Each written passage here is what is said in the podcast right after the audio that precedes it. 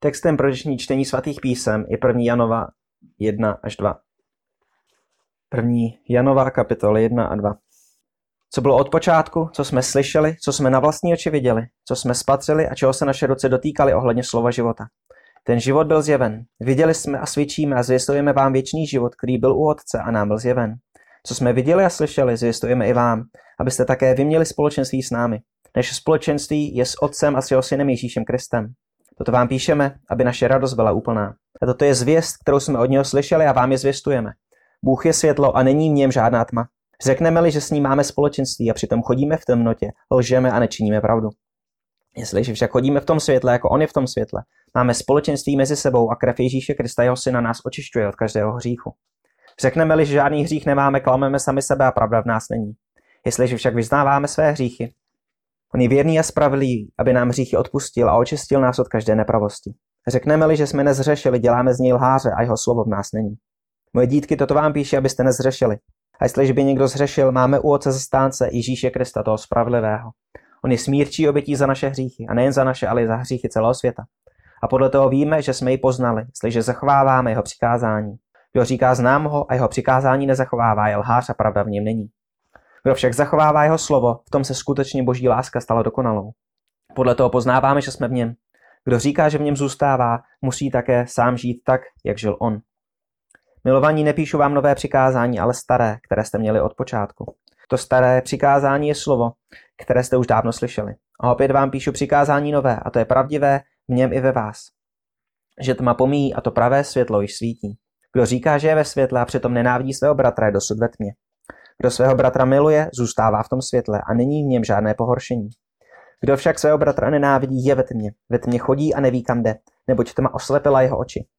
Píšu vám, dítky, že jsou vám odpuštěny hříchy pro jeho jméno. Píšu vám, otcové, že jste poznali toho, který je od počátku. Píšu vám, mládenci, že jste přemohli toho zlého.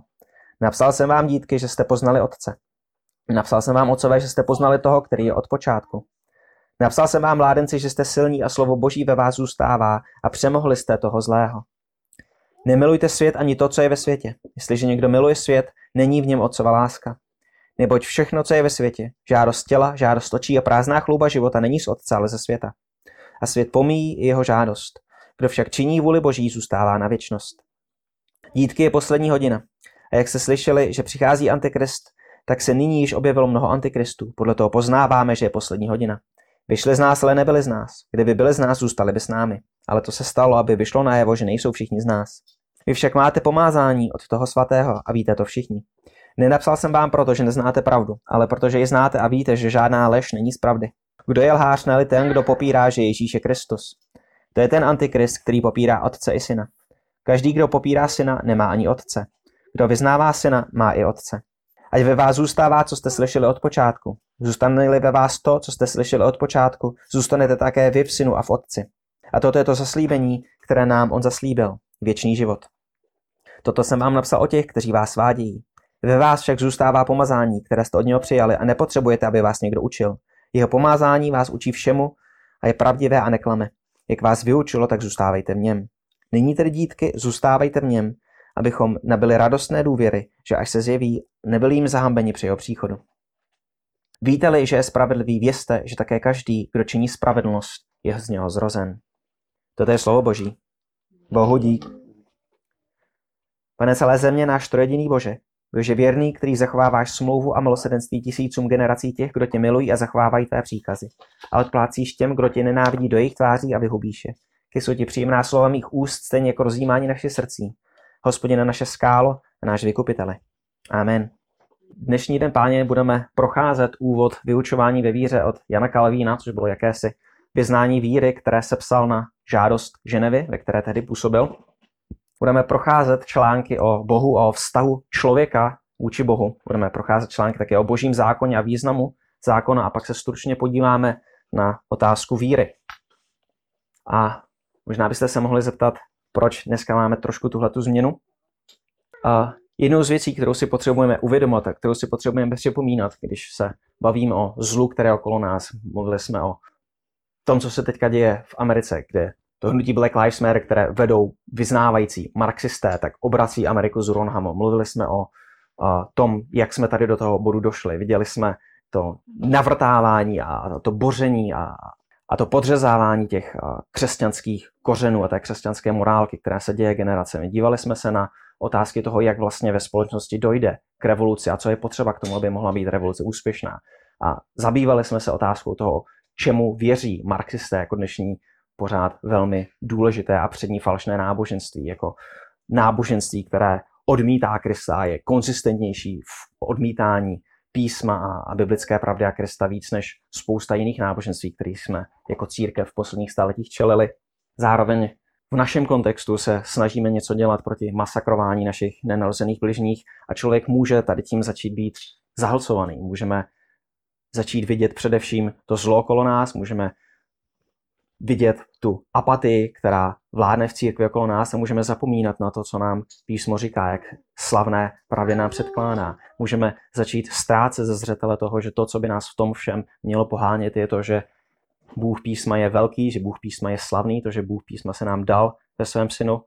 Můžeme se začít ztrácet ze zřetele to, jak velkolepou a slavnou pravdu vidíme třeba v Efeských 1 o tom, že Bůh si nás před stvořením světa vybral, abychom byli přijati za jeho děti. Tohle budou pasáže, ze kterých budeme velmi rádi argumentovat, ale nakolik je necháváme působit sami na sebe.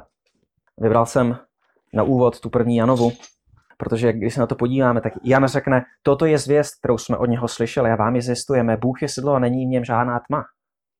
Čekali bychom tam možná nějaké ospravedlnění zvíry, čekali bychom tam možná nějaké, že Kristus je králem nade ale Jan řekne, tohle je definice mého v úzovkách Janovského evangelia. Bůh je světlo, není jim žádná tma, řekneme, že s ním máme společenství, přitom chodíme v temnotě, lžeme a nečiníme pravdu.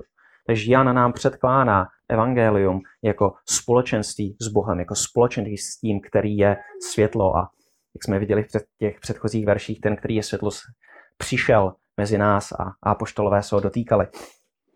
A Jan říká, že tohle to všechno nám píše kvůli radosti. On říká, aby naše radost byla úplná, ale samozřejmě nemyslí tím jenom radost sebe jako autora toho listu, myslí tím, aby radost křesťanů byla úplná. Abychom mohli více se ponořit do těch velkolepých pravd, které nám Jan tady předkládá.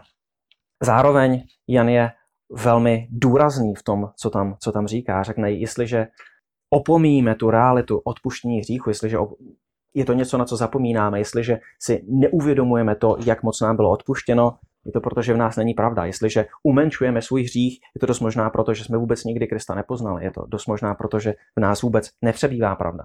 A zároveň celá první Janova nás velmi důrazně vede do poslušnosti, protože Jan nám řekne, že kdo v něm zůstává, musí žít tak, jako žil on. Když se podíváme na tu slavnou pasáž Jestliže by někdo zřešil, máme u Otce zastánce Ježíše Krista toho spravedlivého. Když se podíváme na ten kontext. Moje dítky, toto vám píšu, abyste nezřešili.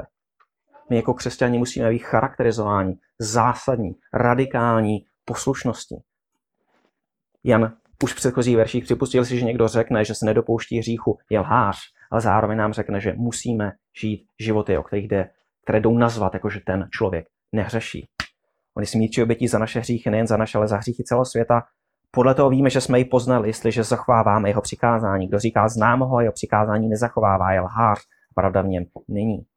Že musíme se dívat na svoje životy, nesmíme nikdy zapomenout na to dívat se do písma, dívat se na Boha a měřit své životy podle toho, jestli skutečně žijeme podle božích přikázání. Nestačí vědět, že boží zákon je závazný, musíme podle toho žít. Nestačí vědět, že Kristus je pán, musíme podle toho žít. A první Janova je v tomhle velmi důležitá. A zároveň v tom, to, co nás vede k té poslušnosti, je, jak jsme už tady četli, je to společenství s Bohem. To, že Bůh v Kristu nám dává sám sebe. A když nám v Kristu dává sám sebe, dává nám svého ducha, který je tím, kdo nás uschopňuje té poslušnosti. To je něco, co jsme viděli, to jsou ta zaslíbení nové smlouvy, kdy on píše svůj zákon na naše srdce. On nám dává svého ducha, abychom žili poslušně vůči jeho přikázání. Takže jestli máme společenství s Kristem, budeme žít poslušně. Společenství s Kristem je něco, o čem písmo mluví. Společenství s Otcem je něco, o čem písmo mluví. Jan to staví přímo jako ten centrální bod toho svého sdělení. A tohle je něco, na co my musíme pamatovat. Tohle je to jediné, co nám dá nějakou vytrvalost, co nám dá nějakou páteř, co nám dá nějakou smělost a lásku v tom, co děláme. Calvin otvírá tím, že říká, že všichni lidé se rodí, aby znali Boha. Jelikož není žádný člověk, ať už třeba sebebarbarštější a sebedivoštější, který by nebyl dotčen nějakým konceptem náboženství, je zjevné a jasné, že jsme všichni stvořeni, abychom znali a poznávali majestát našeho stvořitele. Abychom poté, co ho poznáme, si ho mohli cenit a vážit nade vše a ctít ho se vší úctou, láskou a posvátnou vázní. Kdyby se nám mohli vybavit slova Westminsterského katechismu, že co je největším cílem člověka? Největším cílem člověka je znát Boha a věčně se z něj radovat. Tímhle Calvin dlouho, sto let předtím, než byl Westminster sepsán, tak otvírá tohle své vyznání víry. Tak vidíme něco, o čem jsme mluvili dříve, že reformovaná teologie, nebo mohli bychom říct biblické křesťanství, se upíná k tomu a vidí jako ten centrální důraz všeho, boží slávu a radost z boží slávy. Zároveň tady vidíme Římanům 1, kdy my všichni jsme byli stvořeni pro Boha, my všichni víme o Bohu. Římanům 11 nám řekne, že všechno je stvořeno skrze něho, je z něho, skrze něho a pro něho. Že všechno má svůj ústřední bod v Bohu a to je to, na co my musíme pamatovat, to je to, co nás musí řídit. Když se podíváme, jak tady Calvin charakterizuje to, pro co jsme stvořeni, bychom poznali majestát našeho stvořitele, bychom si cenili a vážili tohoto majestátu nade vše, abychom ho ctili se vší úctou, láskou a posvátnou vázní. Když někdo mluví o tom, že reformace byla o spáse jedině milosti, jedině skrze víru, tohle je ta víra, o které byla řeč. To, že si ceníme božího majestátu nade vše a ctíme ho vší úctou, láskou a posvátnou vázní. To je, když čteme reformační texty, to je ta víra, o které je řeč, to je to poznání Boha, o kterém je řeč. Kalvín dále píše, když teď odhlédneme od nevěřících, kteří se nesnaží o nic jiného, než o to, aby vymazali ze své paměti onen koncept Boha, který je zase v jejich srdcích, my, kteří vyznáváme osobní náboženství a zbožnost, musíme přemítat nad tím, že tento náš vetchý život, který brzy skončí, nesmí být ničím jiným než přemítáním o nesmrtelnosti. Kalmín znovu říká, všichni lidé vědí, že je Bůh, nevěřící to v sobě potlačují, to, to co jsme viděli v Římanech 1. Není to o tom, že někdo pravdu nezná, někdo pravdu zná. Všichni znají pravdu, někteří ji potlačují, někteří ji vyznávají. Kalín říká, že celý náš život musíme vztahovat vůči nesmrtelnosti, celý náš život musíme vztahovat vůči věčnosti. Musíme si odpírat některá dobra tady, protože se upínáme k výrazně větším dobrům na věčnosti. Hlavně říká, že věčný a nesmrtelný život nelze najít nikde jinde než v Bohu.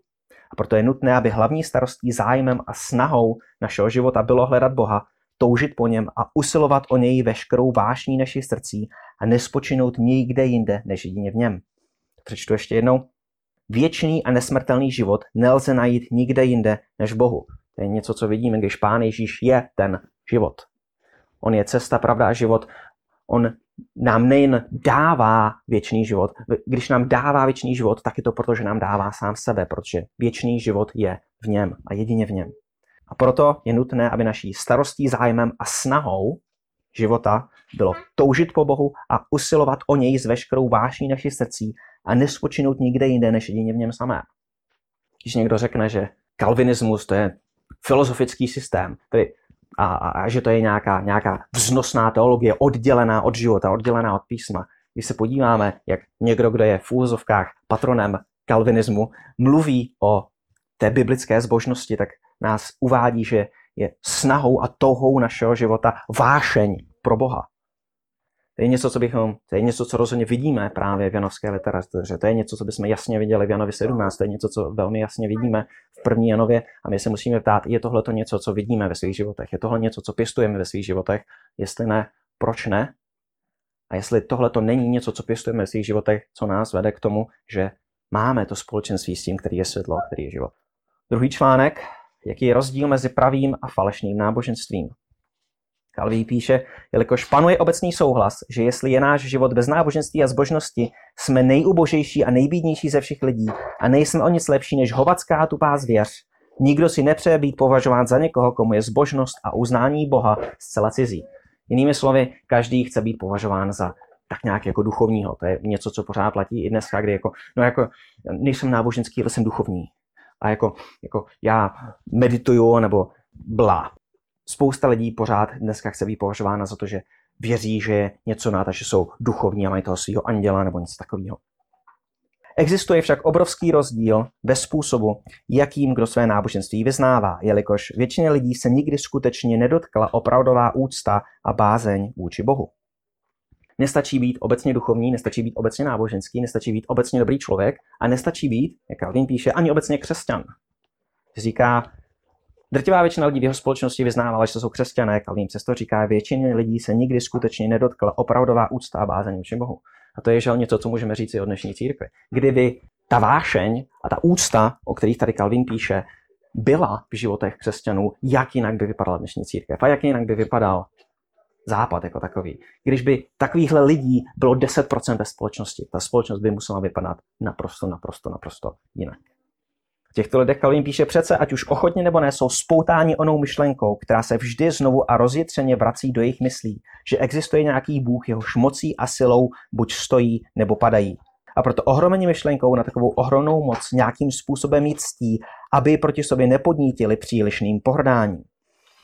Kalín tady pracuje a rozebírá to, co nám říká Římanům 1 a Žám 19 a další místa. My všichni víme o Bohu a to, jak pracujeme s tím, nebo ti, kdo potlačují tu pravdu, která je zjevená v písmu, která je zjevená v Kristu, tak stejně si nemohou pomoct a musí to svoje náboženství nějak projevovat. Musí nějak projevovat tu svoji náboženskost. Ať už jsou to falešná náboženství, ať už jsou to nějaké filozofie, ať už je to jenom v dnešní době sport a zdravá výživa. Jím tohle, nejím tohle, myslím na tohle, nemyslím na tohle, abych byl zdravý. I to je samozřejmě samo sobě náboženství. A přece, přesto všechno žijí neřádným životem v odmítání veškeré upřímnosti před Bohem. Pohrdají božím soudem a žijí v mnohé falešné jistotě. Navíc odvracejí se od pravého Boha, protože uvažují o Bohu ne podle jeho nekonečného majestátu, ale podle pošetilé, lehkomyslné a povrchní marnivosti svých vlastních myslí. Nemůžeme si myslet, že věřit, že je nějaký jeden Bůh stačí. Musíme o tomhle Bohu uvažovat podle pravdy. Pán Ježíš nám řekl, že Otec hledá ty, kdo ho budou uctívat v duchu a v pravdě. A proto nemůžeme si myslet, že říkat, já věřím v Boha křesťanství, já věřím v Boha Bible, samo o sobě stačí. To, jak tenhle Bůh se zjevuje, to, jak koná, jaký je jeho charakter a jak chce být stěn, má nějaké objektivní standardy. A ve chvíli, kdy se vyhýbáme těmhle standardům, nectíme Boha, ctíme výmysl své mysli. Jak řekl Augustín, když si vybíráte na písmu nebo na evangeliu to, co se vám líbí a to, co ne, pak už neuvěříte, pak už nevěříte evangeliu, věříte sami sobě. Proto i když se poté třeba snaží Bohu sloužit s veškerou pečlivostí, nijak jim to neprospívá, protože neuctívají věčného Boha, ale jen sny přeludy a fantazie svého vlastního srdce, které si staví na místo Boha. To je, žel, něco, co je s námi pořád. Kolikrát přijdete za vyznávajícím křesťanem, otevřete písmo na některých konkrétních místech, ukážete, že v Žalmu 5 se mluví o tom, že Bůh nenávidí činitele nepravosti. Podíváte se do Římanům 9 a čteme o tom, že Jákoba se miloval, Ezaua jsem nenáviděl. Mluvíme o věčném odsouzení, o tom, že Pán Ježíš je tím největším kazatelem pekla, jakého v písmu máme, ale odpověď je takového boha já bych rozhodně nemohl věřit, takového boha já bych rozhodně nemohl uctívat. A odpověď je, jo, já vím. Protože pokud, dokud Bůh neudělá v tvém srdci změnu, aby si chtěl, toužil po tom Bohu písma, budeš uctívat falešné bohy, které si vymýšlíš. Kalvín píše, a teď podstata opravdové zbožnosti nespočívá ve strachu, který by rád utekl před božím soudem a který jim nadmíru zděšen, jelikož toho není schopen. Opravdová zbožnost spočívá v čistém a skutečném zápalu, který zcel a v plnosti miluje Boha jako Otce a oddaně a věrně ho ctí jako pána a přijímá jeho spravedlnost a děsí se toho, že by ho mohl urazit, či se proti němu provinit mnohem více než samotné smrti. Že bázeň před Bohem není jenom Bůh mě bude soudit, to se mi nelíbí, to mě děsí. To je něco, co vidíme v Římanech zase Lidé vědí o boží spravnosti, lidé vědí o tom, že Bůh je svatý, lidé vědí, že jsou hříšníci, vědí, že jsou v nepřátelství vůči Bohu a snaží se předtím utéct tím, že tuhle pravdu potlačují. Pořád jsme v Římanům 1, Kalní řekne, tohle není bázeň před Bohem. Opravdová zbožnost, řekne, spočívá v zápalu, který v plnosti miluje Boha jako Otce, oddaně a věrně ho ctí jako Pána. On je ten, kdo v mém životě šéfuje, on je ten, kdo tady rozhoduje, on je ten, kdo mi dovolí, tohle si můžu myslet a tohle si nemůžu myslet, tohle je to, na co musím dát svoje peníze, tohle je to, na co svoje peníze dát nesmím a tak dál. Ctí ho jako pána, přijímá jeho spravedlnost, takže přijímá to, co Bůh řekne, že je spravedlivé, a to, co Bůh říká, že je nespravedlivé, to je to, co nám Bůh zjevuje ve svém zákoně. A především děsí se toho, že by ho mohl urazit, či se proti němu provinit mnohem více než samotné smrti. Pro Kalvína je zbožnost nebo víra spojená s tím, že hřích, to, že jsme mohli zřešit, to, že bychom mohli Boha urazit svým hříchem, je mnohem děsivější než smrt sama. To je něco, co jsme viděli, když jsme procházeli reformovaná vyznání, kdy stejný jazyk se objevuje třeba v dotreských kánonech nebo ve Westminsterském vyznání, kdy hřích a to, že by se od nás boží přízeň mohla odvrátit na základě našeho hříchu, je pro biblickou víru děsivější než smrt. Proto vidíme, že křesťané v historii, když byli vyzváni k tomu, aby obětovali falešným božstvům nebo dělali něco takového, byli raději ochotní zemřít, protože se děsili toho, že by mohli urazit Boha víc než vlastní smrti. A tohle je něco, co je velmi daleko od toho, jak my dneska mluvíme o víře. Máš svůj osobní vztah s Pánem Ježíšem a on to chápe a on ti odpustí. Je něco velmi jiného, než to, když křesťané v historii mluvili o tom, že jsou zachráněni milostí skrze víru. Všichni ti, kdo mají tento zápal, se nesnaží padělat si Boha pro sebe podle tužeb své troufalosti, ale místo toho usilují poznávat skutečného Boha na základě zjevení od něj samotného a neuvažují o něm jinak, než jak jim sám zjevuje a hlásá. Jestliže máme spásnou víru, jestliže máme tu zbožnost, kterou Bůh svrchovaně dává, budeme toužit poznávat Boha takového, jak se nám zjevil. Budeme v tom nacházet krásu, budeme to přijímat, bude nás to těšit. Jak řekl Douglas Wilson, když Bůh pobíjel Kenánce, tak to bylo nejenom spravedlivé, bylo to i krásné. Třetí článek, co musíme vědět o Bohu. A teď, jelikož boží majestát sám o sobě dalece přesahuje schopnosti lidského porozumění a nemůže jim být pojmut, musíme ho láskyplně obdivovat a uctívat jeho vyvýšenosti a vznešenosti, spíše než se ho snažit probádávat, abychom nezůstali zcela přemoženi tak obrovskou nádherou. Tě jednou, boží majestát přesahuje schopnosti lidského porozumění a nemůže jim být pojmut, tak ho musíme láskyplně obdivovat a uctívat v jeho vyvýšenosti a vznešenosti, než abychom se ho snažili probádávat, abychom nebyli přemoženi tak obrovskou nádherou. Kalín řekne, když budete v pravdě přemítat o Bohu, když se ho budete snažit pochopit, zdrtí vás to, srazí vás to k zemi, budete ohromeni tou nádherou. Budete se neschopni pohnout. To je to, co vidíme v Izajáši 6. Když v písmu se lidé setkávají s Bohem, to, jak to končívá, je, že leží na zemi a jsou přesvědčeni, že budou zničeni, protože spatřili něco z boží slávy. Tohle to je to, jak bychom měli uvažovat o Bohu. Tohle to, jak bychom měli chápat boží slávu. Kalvín nám tady řekne, nemůžeme se o tom snažit příliš přemýšlet, aby nás to nezničilo.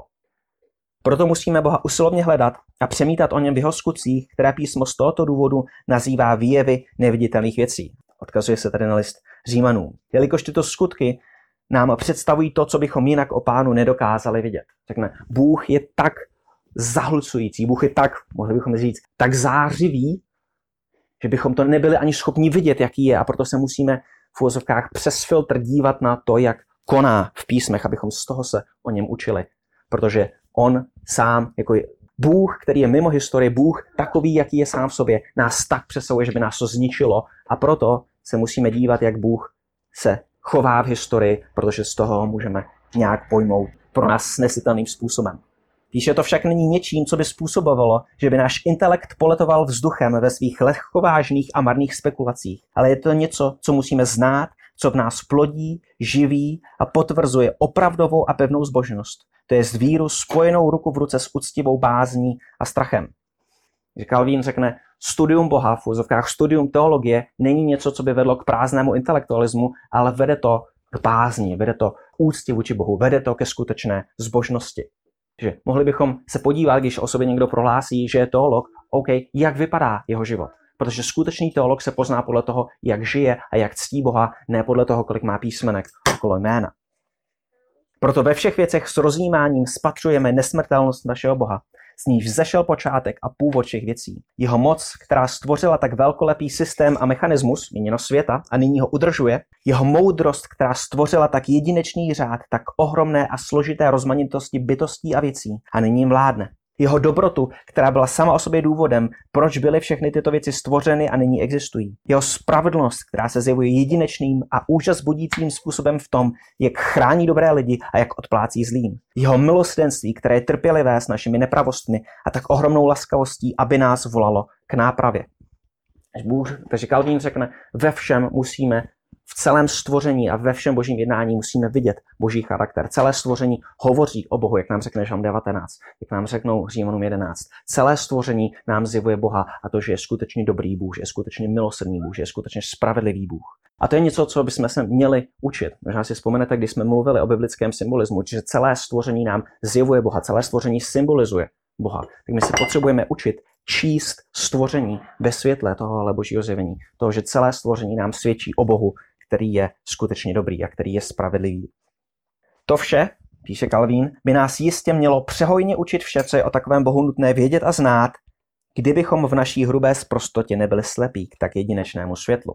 My zde však řešíme nejen slepotou, ale i tím, co naše zvrácenost, ale i tím, že naše zvrácenost dosahuje tak daleko, že když hodnotí boží skutky, není nic, co by nechápala zlým a převráceným způsobem, a tak převrací zhru nohama veškerou tu nebeskou moudrost, která tak jasně září v oněch skutcích.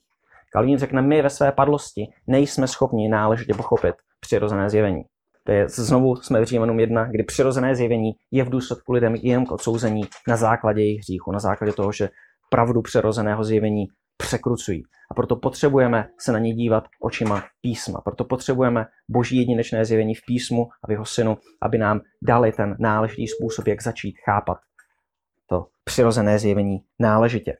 Ale znovu není to chyba Boha, není to chyba jeho přirozeného zjevení, je to věc našeho hříchu, je to naše cílené a vědomé odvracení se od toho, abychom to pravdivě přijímali.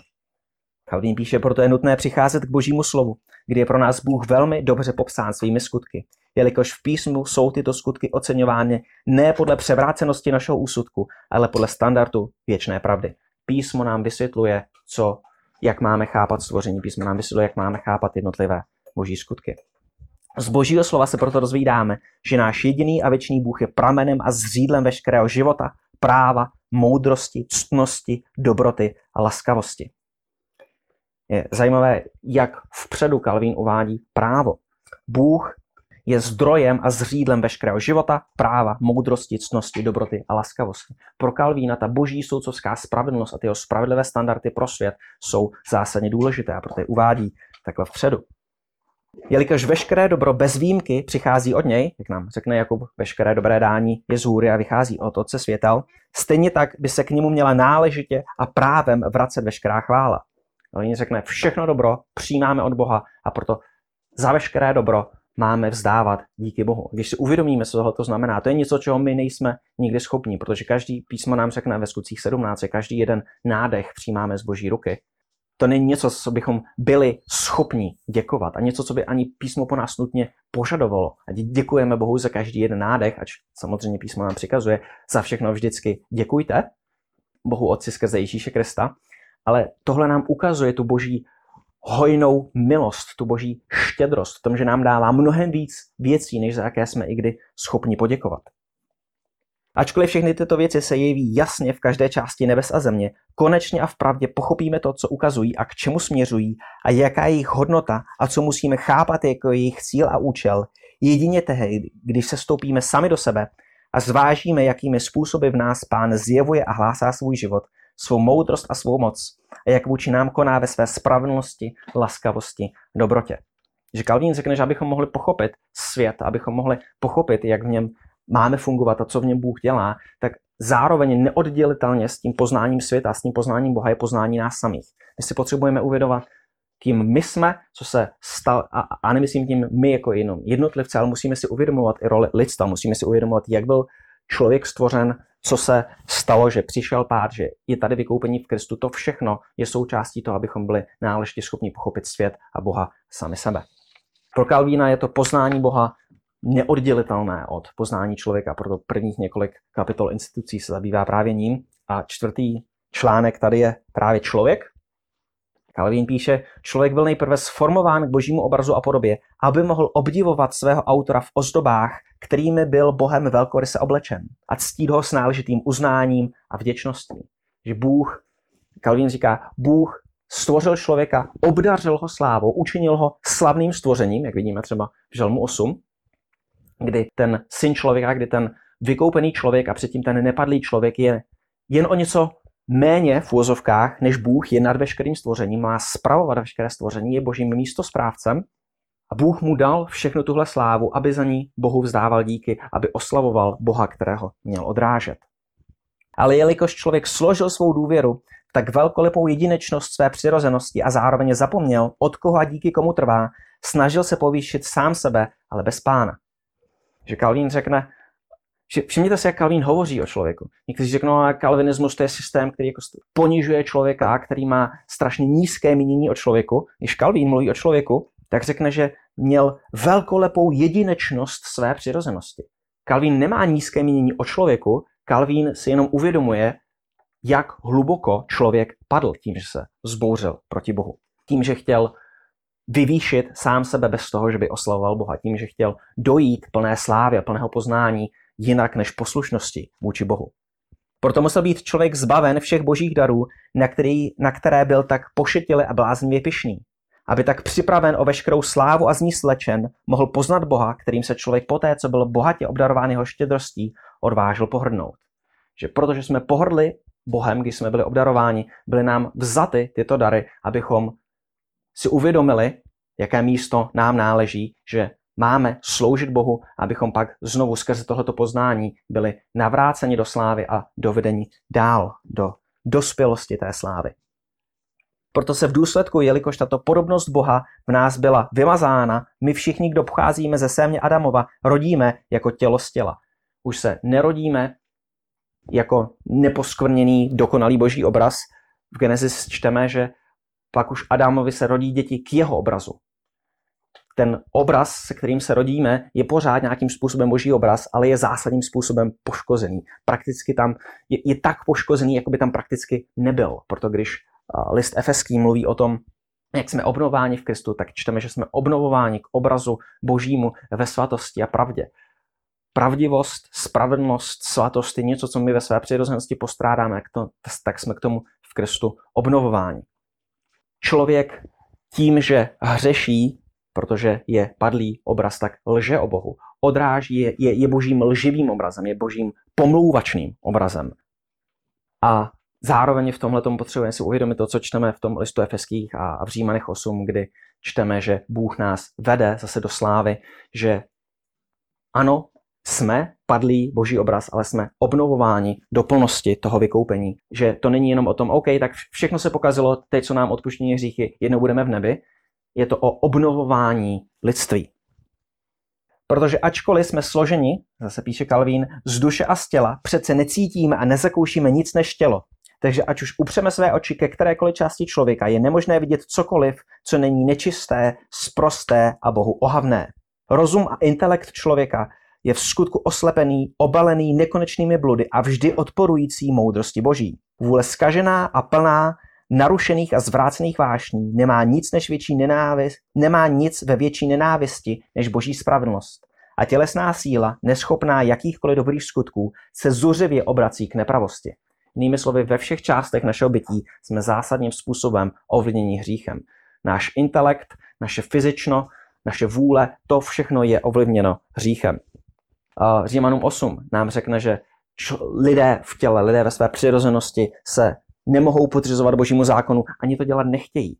Jan 3 nám řekne, že nenávidíme světlo, že milujeme Boha ve své přirozenosti. Efeským 2 nám řekne, že jsme satanovými otroky a že jsme mrtví ve svém hříchu. To je to, co Kalvín se tady snaží popsat, že skutečně všude, ve všech oblastech našeho bytí, slovy listu efeským, sloužíme satanu odmítáme Boha, jsme zotročeni satanem, nechceme se podřizovat Bohu, nemůžeme ani. Další článek, svobodná vůle. Jak se tohleto promítá do téhle oblasti? Kalvín říká, písmo často svědčí, že člověk je otrokem hříchu. Písmo tím míní, že duch člověka je tak odcizen boží spravedlnosti, že člověk nemyslí na nic, netouží po ničem a nekoná nic, co není zlé, zvrácené, ničemné a pošpiněné. Samozřejmě bavíme se tady na úrovni nějakého absolutního dobra, absolutního zla. Neznamená to, že každý člověk se chová tak špatně, jak jen může. Znamená to, že hříšnost našeho chování se projevuje ve všem, co děláme a samozřejmě proto zoufalým způsobem selhává, když je poměřena podle toho standardu boží spravedlnosti. Důvodem je, že srdce, naprosto protchnuté jedem hříchu, nemůže nést nic než ovoce hříchu. Není to o tom, že bychom byli děláme špatné věci, tak jsme hříšníci. Je to o tom, že jsme hříšníci a tak děláme špatné věci. Je to o tom, že jsme zlí, je to o tom, že písmo o nás mluví, že jsme děti hněvu, že jsme satanovými otroky a na základě toho se pak chováme. Není to o tom, že bychom byli neutrální, není to o tom, že bychom byli ve své přirozenosti dobrý, jsme ve své přirozenosti špatní a tak nemůžeme než nést špatné ovoce. Kalvin píše, a přece nesmíme z toho odvozovat, že člověk řeší tím způsobem, jako by k tomu byl nucen násilnou prudkou nutností. Člověk totiž řeší se souhlasem velmi ochotné, pohotové a hříchu nakloněné vůle. Není to, jo, já bych strašně chtěl konat dobro, ale z nějakého důvodu nemůžu a tak konám zlo. Kalvín uznává, my chceme konat hřích, my chceme hřešit. My jsme nakloněni tomu konat hřích. A jelikož člověk kvůli porušenosti svých tužeb a vášní nepřestává velmi silně nenávidět celou boží spravedlnost a na druhou stranu je horlivý ve všech druzích zla, je řečeno, že nemá žádnou svobodnou schopnost volit si mezi dobrem a zlem, která bývá nazývána svobodnou vůlí. Někteří o tom, tohle je Kalvínův náhled, Kalvín řekne, že nemáme svobodnou vůli v tom slova smyslu, že si nemáme možnost volit dobro, protože si cíleně chceme volit zlo. Třeba Jonathan Edwards by o tom mluvil trošku jinak. Řekl by, že máme svobodu si volit dobro nebo zlo, ale chceme si volit pořád jenom zlo. Takže mluvil by se o tom různým způsobem, když někdo přijde a řekne, věříš na svobodnou vůli? Ano, ne. To je zoufale zjednodušené a jako nenápomocné pochopení. Takže OK, co myslíš tím svobodnou vůli? A písmo nám řekne, že máme zotročenou vůli, to je Efeským 2, že sloužíme svou vůlí satanu, že svou vůlí se odvracíme od božího zákona, že člověk ve své přirozenosti se nemůže podřizovat božímu zákonu a nechce. Takže v úzovkách bychom mohli říct, že svobodně volíme pouze a jedině zlo. Svobodně volíme pouze a jedině to nenávidět Boha. Tak tady máme další článek, hřích a smrt. Hřích v písmu označuje zvrácenost lidské přirozenosti, která je pramenem veškerých neřestí, i zlé touhy, které se z ní rodí, i samotná ničemná přestoupení, která vyvěrají z těchto zlých tužeb, jako jsou vraždy, krádeže, cizoložstvo a další věci tohoto druhu. A nepísmo mluví o hříchu různým způsobem. Někdy tím míní lidskou hříšnost, lidskou hříšnou přirozenost, někdy tím myslí nějaké ty konkrétní skutky, písmo bude používat výrazně víc jazyků nebo výrazně víc výrazů i pro hřích jako takový a bude tím myslet výrazně víc konceptů, než jenom když se řekne hřích. Proto, jelikož jsme hříšníky už od lůna našich matek, všichni se rodíme podáni a podřízeni božímu hněvu a odplatě. Efeským 2 své přirozenosti jsme děti hněvu tak jako ostatní. Poté, co vyrostujeme, vyrosteme, schromažďujeme si stále větší a těžší boží soud. A nakonec po celý svůj život tíhneme ještě více ke smrti. Nemůže totiž být pochyb o tom, že veškerá nepravost je Bohu a jeho spravedlnosti ohavná. Co můžeme očekávat tváří v tvář Bohu, my ničemní a bídní, kteří jsme obtíženi tak obrovským břemenem hříchů a pošpinění nekonečnou špínou, než onu zcela jistou zmatenost a zhoubu, které na nás přináší jeho rozhodlení. A tohle je místo, ve kterém my všichni jsme aspoň byli, doufám, že už nejsme, Písmo bude mluvit o tom, že boží hněv se vylévá proti každé bezbožnosti a nepravosti lidí. Že dokud nejsme přijati na milost v Kristu, tak se na nás vylévá boží hněv. Samozřejmě i ve chvíli, kdy jsme v Kristu, Bůh nás stále trestá za naše hříchy, ale už je to zásadně jiný projev hněvu, než to, kde jsme ve své přirozenosti. Tohle je něco, jak bychom měli chápat to, co vidíme ve světě okolo sebe, když si říkáme, proč to ty lidé dělají, proč se chovají jako blázni, proč na nás přichází to, co na nás přichází, odpovědí je boží hněv se vylévá z nebe proti každé bezboznosti a nepravosti lidí, kteří ve své nepravosti potlačují pravdu. Bůh koná, Bůh soudí, Bůh vylévá svůj hněv. A proto hlásání usmíření s Bohem není něčím dobrovolným. Není to něco, co by církev měla dělat jednou za rok na English Campu pro 30 lidí. Je to něco, co musí dělat každý jeden křesťan pořád, pravidelně, vytrvale.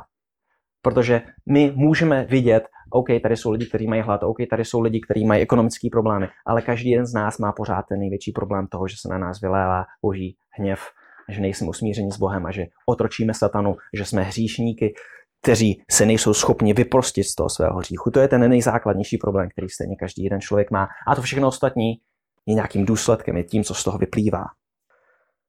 Kalin píše, Ačkoliv i jen samotná myšlenka na tento boží hněv srází člověka v děsu a drtí ho zoufalstvím, přece je pro nás na nejvýš nutná, abychom se zbaveni jakékoliv naší vlastní spravedlnosti, poté co se vzdáme veškeré víry v naši vlastní sílu a schopnost jako ti, kterým byla upřena a odmítnuta jakákoliv naděje na život, mohli na základě pochopení naší chudoby, bídy, ubohosti a hamby naučit padnout tváří na zem před pánem a skrze uznání naší ničemnosti, bezmocnosti a naprosté zkázy mu vzdát veškerou slávu za jeho svatost, moc a záchranu.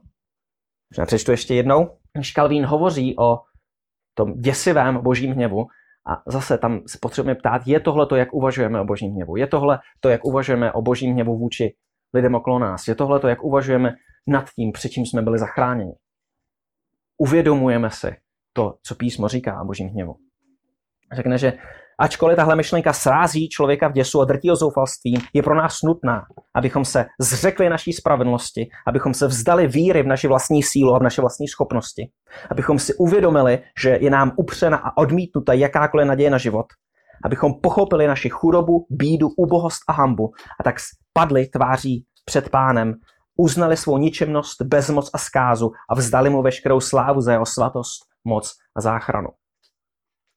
Když si uvědomíme, jak moc špatné to je, v jak obrovských problémech jsme, čemu čelíme, tak pak dostaneme nějaký ten náležitý kontext pro boží slávu a pro to, co Bůh pro nás udělal v Kristu. Tak další článek je, jak jsme zachráněni a obnoveni k životu. Jestliže toto poznání nás samých, které nám ukazuje naši nicotnost, vědomě vstoupí do našich srdcí, získáme tím snadný přístup ke skutečnému poznání Boha. Nebo spíše, když Bůh zničí ony dva nejhorší mory, které jim jsou sebejistota před jeho odplatou a falešná jistota a spoléhání se na nás samé, jako by nám tím otevřel první dveře k jeho království. Že potřebujeme si myslet, že jsme před Bohem v pohodě, že Bůh nás má rád a všechno je super. A že možná si potřebujeme přidat do svého života ten jako osobní vztah s Pánem Ježíšem a pak to bude ještě lepší. A potřebujeme přestat spoléhat sami na sebe. Potřebujeme si uvědomit vážnost svého problému a potřebujeme si přestat myslet, že to nějak zvládneme. Protože jedině tehdy začneme pozvedat své oči k nebesům, ty oči, které bývaly předtím upnuté k zemi a u ní končily. A my, kteří jsme dříve nacházeli spočinutí sami v sobě, začneme toužit po pánu. Na druhou stranu, ačkoliv naše ničemnost by si zasloužila něco zcela jiného, tento milosrdný otec nám, kdo jsme takto zarmouceni a sklíčeni, přece podle své nevyslovitelné vlídnosti ukazuje a zjevuje sám sebe. Tam, kde se skutečně podáme pod tou boží rukou, tam, kde skutečně uznáme svůj hřích, Bůh nám nastaví tu svou laskavou tvář. Bůh nám začne zjevovat sám sebe. Bůh nám začne ukazovat to své milosedenství v Kristu. Takovými prostředky oni ví, že nám budou nápomocné naší slabosti, nás volá zpět z bludu na správnou cestu, volá nás ze smrti do života, ze skázy ke spáse, z království ďábla k jeho vlastní vládě. Všimněte si, že od začátku mluví, že to, k čemu nás Bůh volá, je, abychom žili pod jeho vládou abychom přestali se bouřit proti jeho vládě, abychom žili pod boží vládou, protože když budeme žít pod boží vládou, on je milosrdný vůči svým poddaným. Jelikož pán za tímto účelem ustanovil tuto první přípravu pro všechny ty, které se mu zalíbilo znovu ustanovit dědici nebeského života, to znamená ty, kdo jsou strápeni svým svědomím a obtíženi tíhou hříchů a cítí se zasaženi v srdci a pobídnuti a poháněni, aby se ho báli s posvátnou úctou. Bůh nám nejprve klade před oči svůj zákon, aby nás vycvičil a vyučil v tomto poznání. Když vidíme boží standardy, když vidíme boží zákon, to první, k čemu by nás to mělo vést, je Tady jsem selhal, tohle jsem nedal, tady potřebuju boží odpuštění, tady jsem ztracen. Jestli mě Bůh bude soudit podle tohohle standardu, jestli postaví celý můj život před tenhle standard, nemám sebe menší naději. To je první věc, kterou by měl zákon udělat. A samozřejmě pak ve chvíli, kdy jsme obnoveni v Kristu, tak se stává, tak ho vidíme v jeho slávě, vidíme ho, tohle je skutečně dobrý zákon, tohle je skutečně spravedlivý zákon, tohle je skutečně svoboda, tohle je skutečně milosedenství. Ale ta první věc je, že zákon nás drtí, zákon nám ukazuje náš hřích, zákon nás odsuzuje. O to je pak problematičtější a děsivější, když předkládáme vyznávajícím křesťanům zákon, oni ho odmítají. Protože ten, kdo má důvod zákon odmítat, je ten, kdo je zákonem odsouzen. Ve chvíli, kdy nejsme zákonem odsouzeni, ve chvíli, kdy jsme obnoveni v Kristu, ve chvíli, kdy nám odpuštěno v Kristu, nemáme sebe menší důvod zákon odmítat. Naopak, jestliže jsme obnoveni v Kristu, tak přece je v našem srdci Duch Svatý, který nám tam napsal ten zákon. A tak když vidíme Boží zákon, když vidíme Deuteronomium, tak je to něco, co by mělo rezonovat v těch našich srdcích s tím naším nejhlubším já. Jestli je nám odpuštěno v Kristu, s Božím zákonem to tak bude. Jestli nám není odpuštěno v Kristu, budeme Boží zákon odmítat protože nám bude ukazovat pouze a jedině naše odsouzení. Článek 8. Pánův zákon. V božím zákoně nám předložen dokonalý standard veškeré spravedlnosti, který lze dobře, náležitě a správně nazvat věčnou vůlí páně. Kalvín řekne, boží zákon nám zjevuje vůli páně. Když někdo přichází, co je boží vůle pro můj život, Kalvín řekne, dodržuj boží zákon. Bůh na o něch dvou deskách totiž zcela a jasně schrnul vše, co od nás požaduje. Na první desce nám několika přikázáními předepisuje, jaká služba jeho majestátu ho těší. Na druhé desce nám říká, co jsou služby praktické lásky, kterými jsme povinováni našim bližním. Poslechněme si tedy zákon a poté uvidíme, jaké učení z ní musíme čerpat a podobně, jaké ovoce z něj musíme nést a sklízet. Že Kalvín řekne, jako křesťané potřebujeme poměřovat svůj život proti božímu zákonu. Řekne, desatero je to, co schrnuje boží zákon. Neřekne, to je to jediné, co se nás týká. Když Kalvín pokračuje tady v tom vyučování ve víře, tak řekne, že pán Ježíš schrnuje boží požadavky ve dvou přikázáních, miluji hospodina, miluji bližního svého, které bere ze samotného zákona. A pak cituje Levitikus a Deuteronomium. Takže když Kalvín hovoří o božím zákoně, jako o tom, co máme jako křesťané dělat, co je to boží vůlí pro životy lidí, tak tím myslí celý zákon. Nemyslí tím jenom desatero, ale schrnuje ho desatero. Kalvín bere verzi desatera z Exodu 20 kde máme první přikázání. Já jsem pán tvůj Bůh, který tě vyvedl ze země Egypt z domu otroctví. Nebudeš mít žádné jiné bohy před mou tváří. Je ten Kalvinův překlad tou dobou. Říká, první část tohoto přikázání je jako předmluva k celému zákonu. V skutku, když Bůh prohlašuje, že je pánem, naším Bohem, prohlašuje tím, že je ten, který má právo přikazovat a jehož přikázáním dlužíme svou poslušnost. Tak jak Bůh říká ústy svého proroka, jestliže jsem otec, kde je láska, která mi náleží? Jestliže jsem pán, kde je úctivá bázeň, která mi náleží? Malachiáš. A podobně Bůh zároveň připomíná své milostivé, laskavé dílo, které nás musí usvědčit v nevděk, z nevděku, jestliže nejsme poslušní jeho hlasu že Bůh je ten, kdo nás stvořil, Bůh je ten, kdo nás vykoupil, Bůh je ten, kdo vykoupil náš lid z Egypta, Bůh je ten, kdo nás vykupuje v Kristu a jestliže nedodržujeme jeho přikázání, usvědčuje nás to z nevděčnosti. Neboť tak, jako jednou ve své vlídnosti a blahosklonnosti zachránil lid Izrael z otroctví Egypta, stejně i osvobozuje všechny své služebníky z neustálého Egypta věřících, to jest z moci hříchu. Kalvín neřekne, že Egypt byl obrazem spásy, že byl obrazem odpuštění hříchů, že byl obrazen vysvobození od ďábla, řekne, že je vysvobozením z moci hříchu. To je něco, co nám řekne Matouš 1, že on, že Kristus přichází, aby vysvobodil svůj lid z jeho hříchů. Kristus nás nepřichází osvobodit jen před trestem z hříchu, nebo za hřích, ale především nás přichází osvobodit z hříchu jako takového.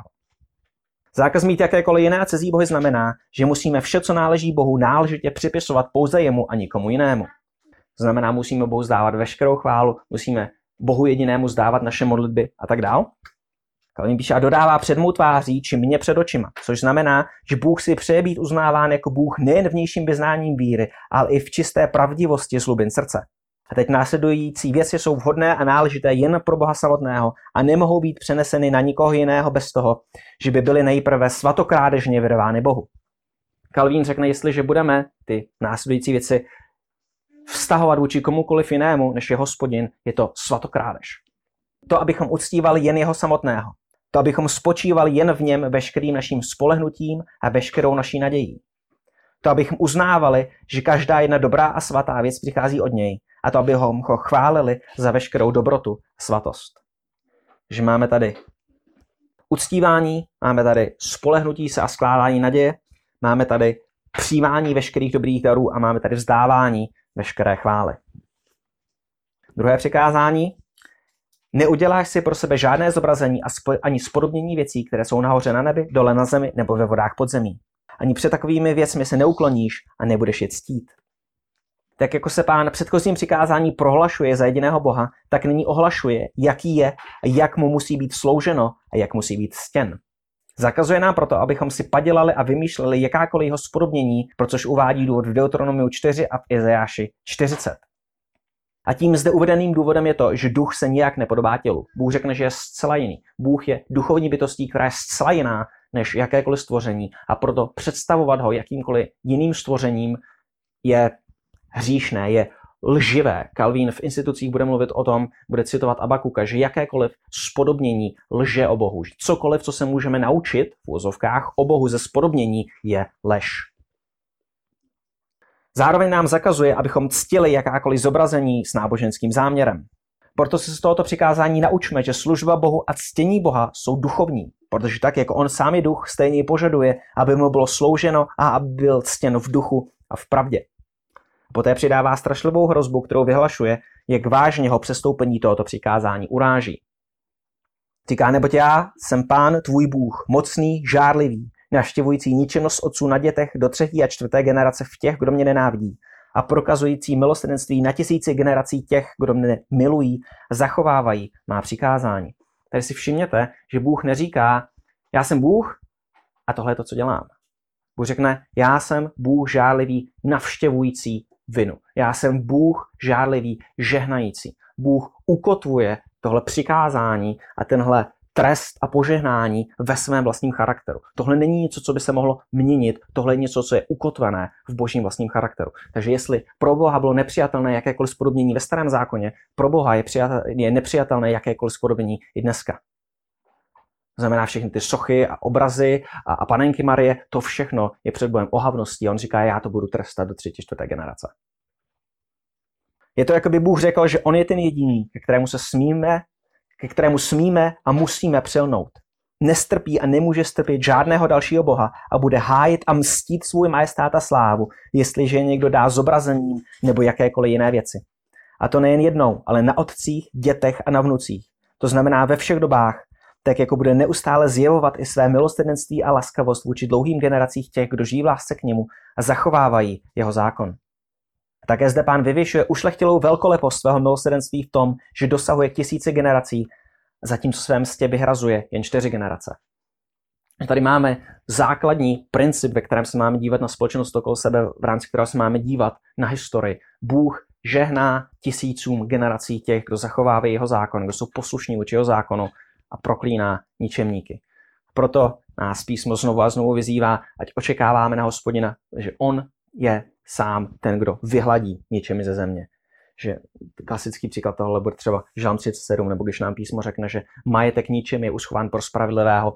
Nestane se to hned, stane se to během generací. Bůh sám je ten, kdo vyhlazuje ničemníky. A proto, když vidíme, že někde křesťanů ubývá, tak to ukazuje, že tam církev byla dlouhou dobu nevěrná. Protože Bůh nemůže změnit tenhle svůj přístup toho, že žehná tisícům generací proklíná do třetí, čtvrté generace. Proto jestli někde vidíme, že církev ubývá, měli bychom tam čekat falešné uctívání, které trvalo generace a generace a generace a Bůh ty trestá. Třetí přikázání. Nevezmeš jména pána, tvého boha nadarmo, protože pán nenechá bez trestu toho, který vzal jméno pána svého boha nadarmo.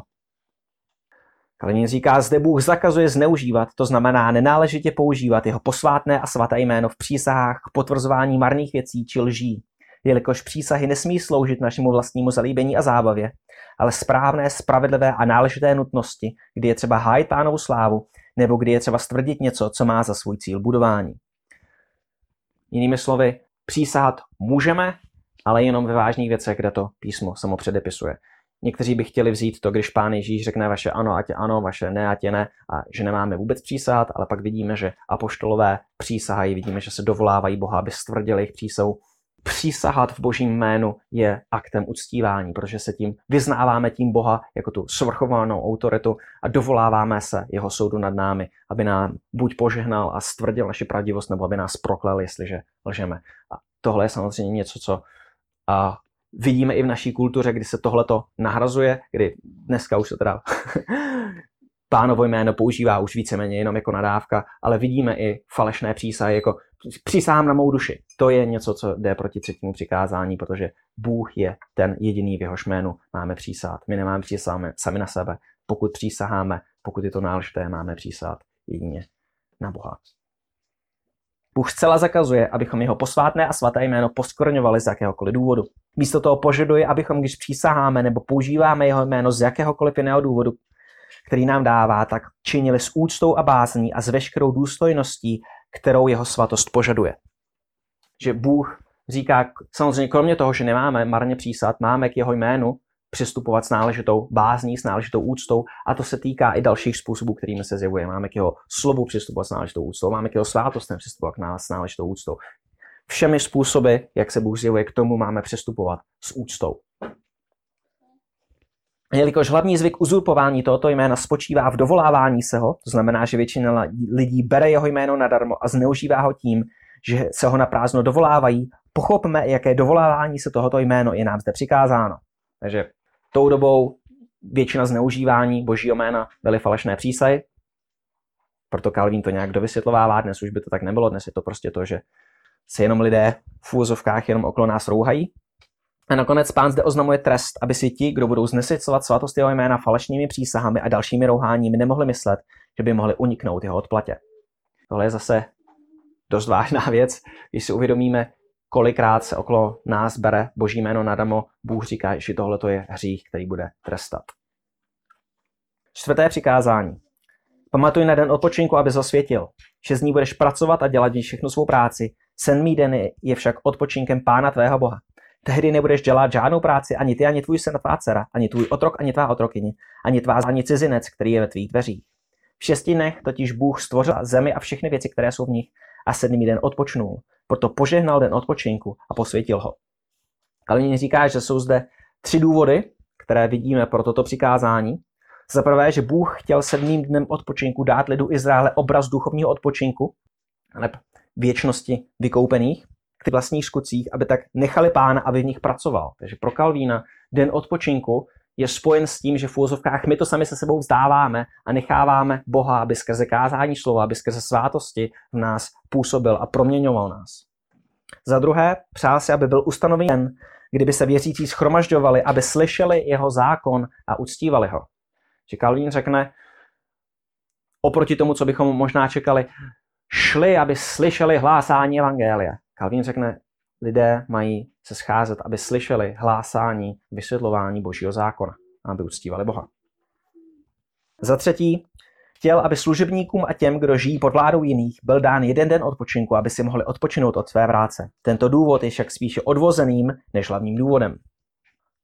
To znamená, že především je jim dán ten den odpočinku, aby uctívali, podle Kalvína, a pak, aby si ve zbytku dne odpočali.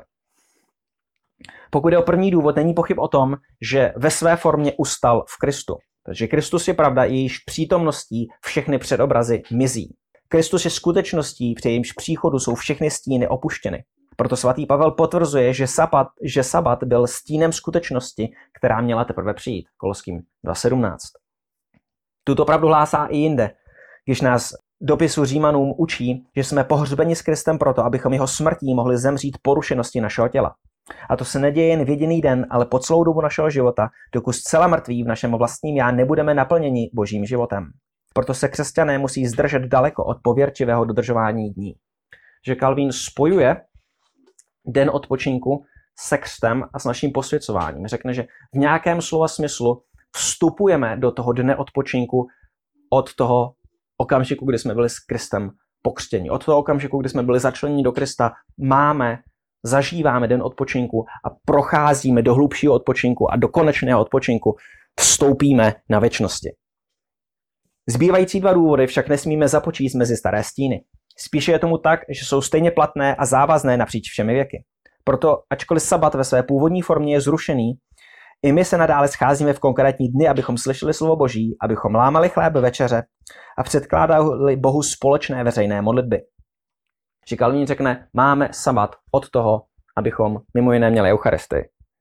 Pro Kalvína tady není večeře páně něčím volitelným, je něčím, co se má dít každý sedmý den. Kromě toho, aby služebníkům a dělníkům byl dán nějaký odpočinek od jejich námahy. Jelikož naše lidská slabost nedovoluje, aby se taková schromáždění setkávala každý den, den dodržovaný židy byl vzat jako dobrý důvod, jako dobrý způsob, jak vymítit pověrčivost a jeho použití bylo určeno jinému dni. Toto opatření bylo nutné pro zabezpečení a udržování řádu a pokoje v církvi.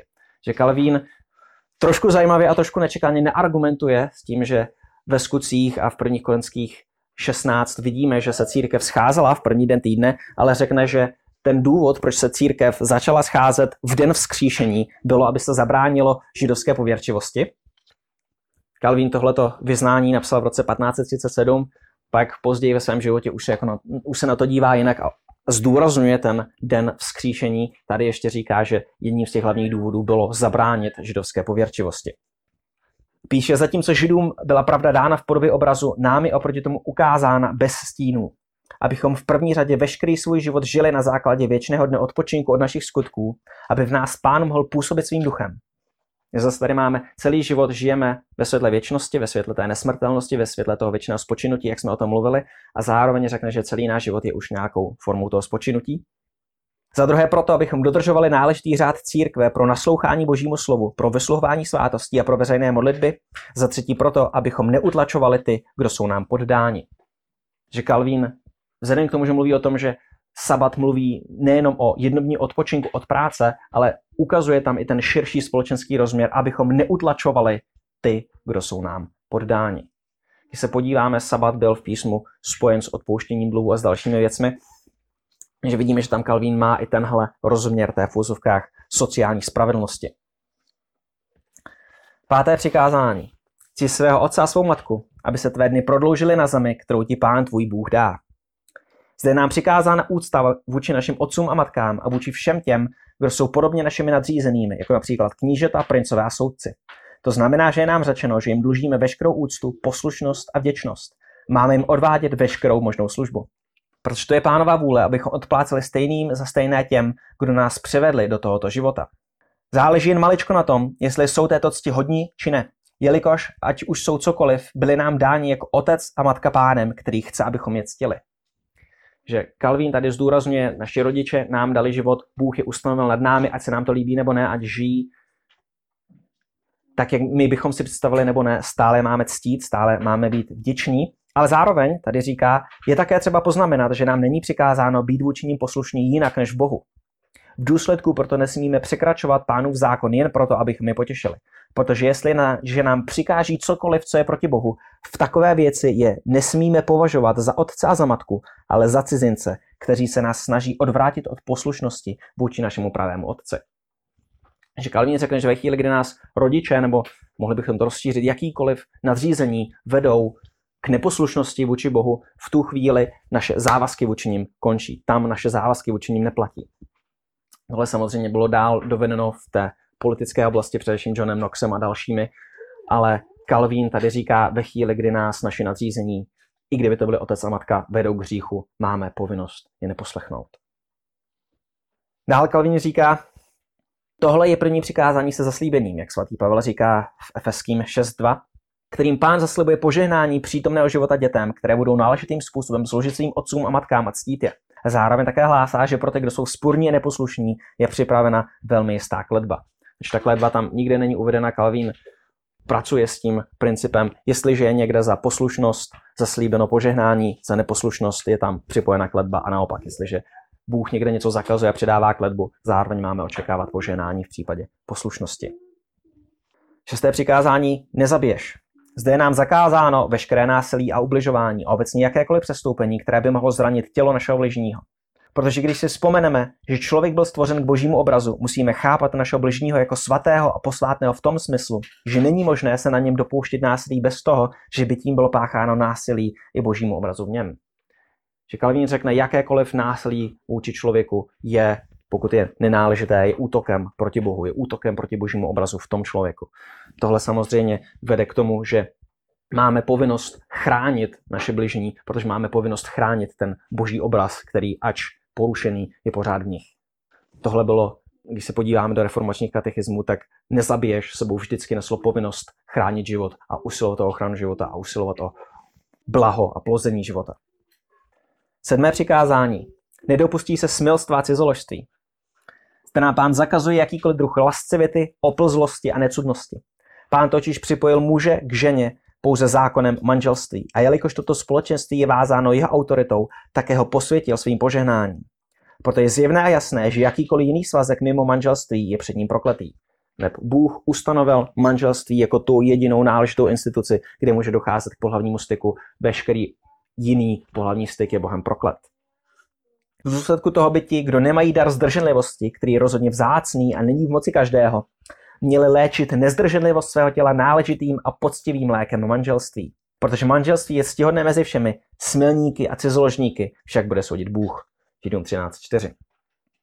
Tady vidíme to, že reformace zdůrazňovala to, že manželství je ctnostné, že manželství je něco dobrého, co Bůh ustanovil, že to není nějaká něco podřadnějšího než, uh, než celibát, že to je ten dobrý boží záměr a že by z něj měli mimo jiné pak samozřejmě vzejít i děti a tak dále. Za osmé, nebude šloupit. Zde je nám obecně zakázáno a zapovězeno brát majetek druhých. Pán si v skutku přeje, aby všechny krádeže a loupeže, kterými, jsme, kterými jsou utlačováni a popouzeni slabí, byly od jeho lidu skutečně velmi daleko, tak jako všechny druhy podvodů, kterými je klamána nevinnost prostých. A proto, jestli si přejeme udržovat své ruce v čistotě a nevinnosti od krádeže, musíme se zdržovat všech úskoků a lstí, stejně jako, násilné, jako násilných uchvacování.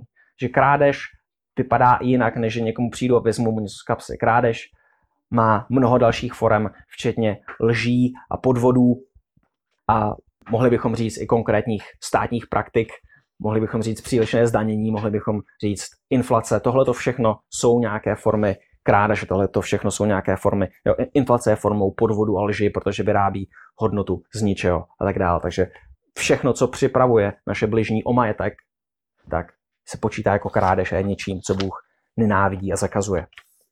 Ale něco, co vidíme v přísloví mnohokrát. Když se podíváme do písma, kolikrát písmo bude mluvit o tom, že jo, spousta křesťanů bude vědět, že písmo řekne, že homosexualita je pro hospodina ohavností. Písmo mnohokrát více mluví o tom, že pro hospodina je ohavností inflace. Za deváté nebo deváté přikázání, nepředneseš křivé svědectví proti svému bližnímu. Zde pán zakazuje také všechny zlé řeči, pomluvy a urážky, které ubližují dobrému jménu našeho bratra nebo sestry a stejně taky všech lží, stejně také všechny lži, které jakkoliv ubližují našemu bližnímu. Protože jestliže dobré jméno je vzácnější než jakýkoliv poklad, pak když jsme olupováni o bezúhonost naší pověsti, nejsme tím olupováni o nic méně, než kdybychom byli zbavováni našeho majetku. Dost často se stává, že ukrást bratrův nebo sestřin majetek skrze falešné svědčení sebou nenese o nic menší zisk než jeho uloupení hrabivou rukou. Proto tak, jako předchozí přikázání svazovalo ruce, tento příkaz svazuje jazyk. Že tak, jako nemůžeme okrádat o majetek, nemůžeme okrádat o dobrou pověst. Zároveň to sebou nese tu opačnou stranu toho přikázání, máme usilovat o dobrou pověst druhých. To znamená, že nemáme dávat prostor pomluvám, nemáme být ochotní poslouchat, nemáme být ochotní šířit, tak dále. Desáté přikázání, nebudeš prahnout podobně svého bližního, nebudeš dychtit po ženě svého bližního, ani po jeho služebníku, ani po služebnici, ani po jeho bíku, ani po jeho oslu, ani po žádné věci patřící tvému bližnímu. Těmito slovy pán jakoby drží na úzdě všechny naše chamtivosti, které překračují hranice stanovené praktickou nebo křesťanskou láskou. Tady Calvin v tom článku používá asi pět různých výrazů pro lásku a klade ty akcenty různě. Že Pán drží na úzdě naši chamtivost, která překračuje hranice stanovené láskou. Tento příkaz v skutku zakazuje, byť i jen v srdci pomyslet na to, co všechny ostatní přikázání zakazují konat a jednak proti pravidlu čisté, duchovní, křesťanské lásky. Proto tento, způsob, proto tento příkaz odsuzuje nenávist, závist a zlovůli, tak jako byla výše odsouzena vražda. Je zde zakázáno lascivní uvažování, stejně jako vnitřní nečistota srdce, tak jako byly i skutky smilstva. Tak jako předtím byla zakázána hrabivost a lstivost, nyní je zakázáno lakomství. Zatímco předtím byly zakázány pomluvy, nyní je potlačena samotná škodolibost a zášť. Tohle může působit zvláštně, že by tohle Kalvín řadil pod to desáté přikázání. To na základě čeho on to bude dělat, je, když se podíváme do Římanů 7, kdy Pavel řekne, že si myslel, že před zákonem v úzovkách je v pohodě, ale pak přišlo přikázání nebudeš dychtit a zákon ho zabil. To je dost zvláštní. Pavle, to si jako nevěděl, co je napsaný v desateru, nebo vždycky se zdočet až do devátého přikázání a pak si na to zapomněl. A Tady nám samotné desatoro ukazuje, že ty zákony, které nám předkládá, se týkají nejenom vnějších skutků, ale že se týkají i tužeb našich srdcí. Že desáté přikázání samo nám ukazuje, že zákon nebo že boží standardy jako takové se týkají i věcí srdce. Takže to, co nám řekne Pavel v Římanech, bylo, myslel jsem si, že to dávám, pak jsem viděl desátý přikázání uvědomil jsem si, že se tyhle věci týkají i srdce a to je to, co mi bylo ke smrti. Jo, já jsem navenek žil dobře, ale když došlo na to, že mi zákon vysvětlil, že se to týká i mého srdce, v tu chvíli jsem si uvědomil to, jaký jsem hříšník. A to je to, Tahle ta logika je to, co tady Kalvín předkládá, když nám ukazuje, že zákon samotný nás vede k tomu, abychom ho vztáhli na věci srdce. Můžeme tady vidět, jak všezahrnující je soud tohoto přikázání a jak daleký a široký je jeho rozsah. Pán v skutku vyžaduje, abychom vůči bratřím měli jedinečný, láskyplný cit, svrchovaně planoucí láskou. Cit, který není narušován či znepokojován jedinou zlou touhou a chtivostí, které by odporovaly dobru a užitku bližního. Ještě jednou, máme vůči bratřím mít jedinečný, láskyplný cit svrchovaně planoucí láskou. Cit, který není narušován sebe menší touhou, které by odporovaly dobru a užitku bližního. Jinými slovy, máme celým svým bytím toužit potom, aby se naši bližní měli dobře. Máme celým svým bytím toužit potom, aby se měli co nejlíp, aby to, co mají, jim zůstalo, aby se to rozmnožovalo, tak dále. Schrnutím tohoto přikázání je tedy toto. Musíme být tak protchnuti láskou, že už nebudeme ani sebeméně podněcováni jakoukoliv chtivostí, která by odporovala zákonu čisté lásky a naopak budeme připraveni na nejvýš ochotně dávat každému to, co mu náleží. A musíme se držet toho, že každému jako jeho náleží to, co jsme mu našimi povinnostmi zavázáni dávat. Že Kalvín řekne, i když ten člověk třeba neví, že já vůči němu mám konkrétní povinnost, jestli ten člověk neví, co mi Bůh vůči němu přikazuje, to, že on to neví, neznamená, že já to nemám dělat. Mě musí řídit boží zákon, ne to, co ten druhý ví nebo neví, že já mám dělat. Článek 9. Schrnutí zákona. A teď náš Pán Ježíš Kristus nám dostatečně jasně oznámil skutečný záměr všech přikázání zákona, když nás učil, že veškerý zákon je obsažen ve dvou článcích. Prvním článkem je, že musíme milovat Pána našeho Boha celým naším srdcem, celou naší duší, celou naší silou. Druhým článkem je to, že musíme milovat našeho bližního tak moc, jak milujeme sami sebe. Náš pán tento výklad vzal ze zákona samotného. První část se totiž nachází v Deuteronomiu 6.5 a druhou pak vidíme v Levitiku 19.8. Že Kalvín nám říká, to, co jsem teď říkal, bylo jenom schrnutí toho, co vysvětluje zbytek zákona. Pán to schrnuje ve dvou přikázáních a ta přikázání jsou zana, zata ze zákona samotného. Takže pro Kalvína je závazné celé to, co bychom nazvali boží zákon, nejenom nějaká část. Desátý článek, co k nám přichází jedině ze zákona samotného. Kalvín píše, pohlejte tedy výše, hle, standard spravedlivého a svatého života a dokonce i na nejvýš dokonalý obraz práva a spravedlnosti. Jestli proto někdo vyjadřuje svým životem boží zákon, nebude mu chybět nic k dokonalosti požadované před pánem. Kalvín řekne, boží zákon je na nejvýš dokonalý obraz práva a spravedlnosti. Aby Bůh stvrdil tuto pravdu, zaslibuje těm, kdo naplní zákon, nejen velkolepá jedinečná požehnání v tomto životě, která jsou předložena v Levitiku 26 a v Deuteronomiu 28, ale také odplatu věčného života. Na druhou stranu zároveň vyhlašuje odplatu věčné smrti těm, kteří svými skutky nedosáhnou toho, co je v zákoně přikázáno.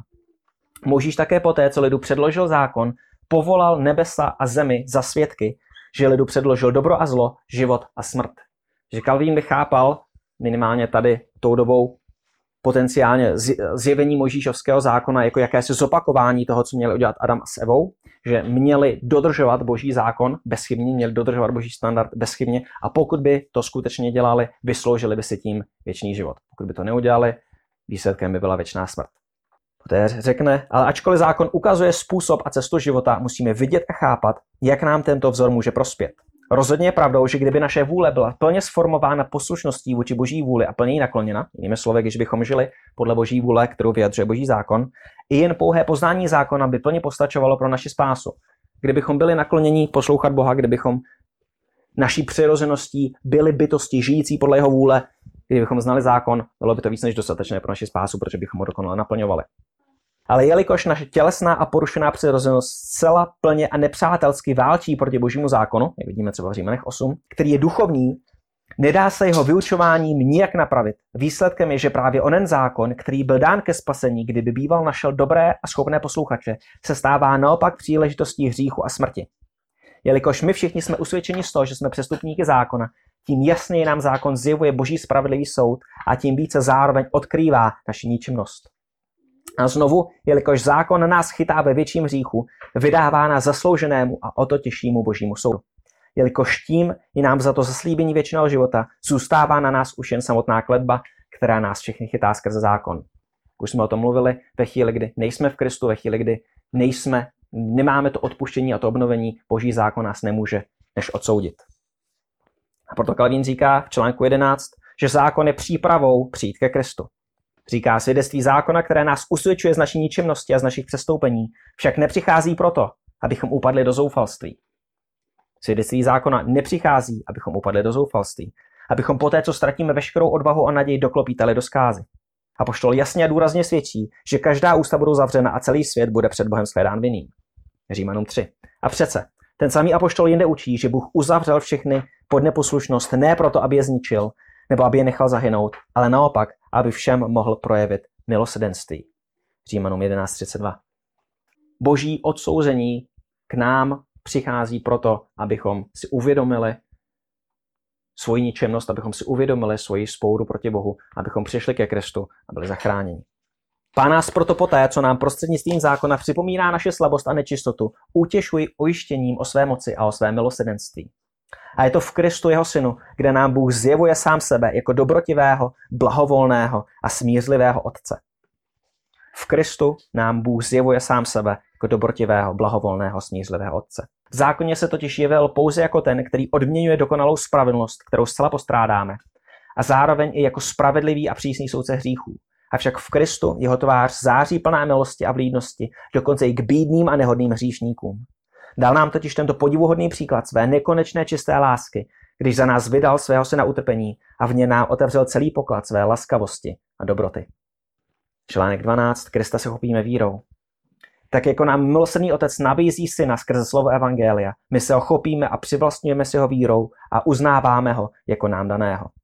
Je pravda, že slovo Evangelia volá všechny, ať mají podíl v Kristu, ale mnozí oslepení a zatvrzení nevírou, tak jedinečnou milostí pohrdají. Proto Krista v radosti zakouší jen věřící. Věřící ho přijímají jako poslaného pro ně. Neodmítají ho, když je dáván, ale následují ho, když je volá. A v Kristu jeho synu nám Bůh zjevuje sebe sama jako dobrotivého, blahoslaveného a smířlivého Otce. Hospodine, prosím, dej nám nezapomínat na slavné pravdy tvé velikosti, na ten tvůj jedinečný, slavný charakter, na tvůj jedinečnou milost vůči nám v Kristu. Dej nám radovat se z toho, kým pro nás v Kristu jsi. Deď nám naše přijetí ve tvé smlouvě a odpuštění našich hříchů a to uschopnění tvým duchem k poslušnosti mohou být silou a pobídkou k poslušnosti a vděčnosti a věrnosti. Prosím, dej nám být lidem, který bude s vděčností vyznávat své hříchy, který bude radostně činit pokání a který bude věrně konat spravedlnost. Tobě k slávě, národům k poslušnosti Evangelia a nám samým ke spasení. V jménu Otce i Syna i Ducha Svatého. Amen.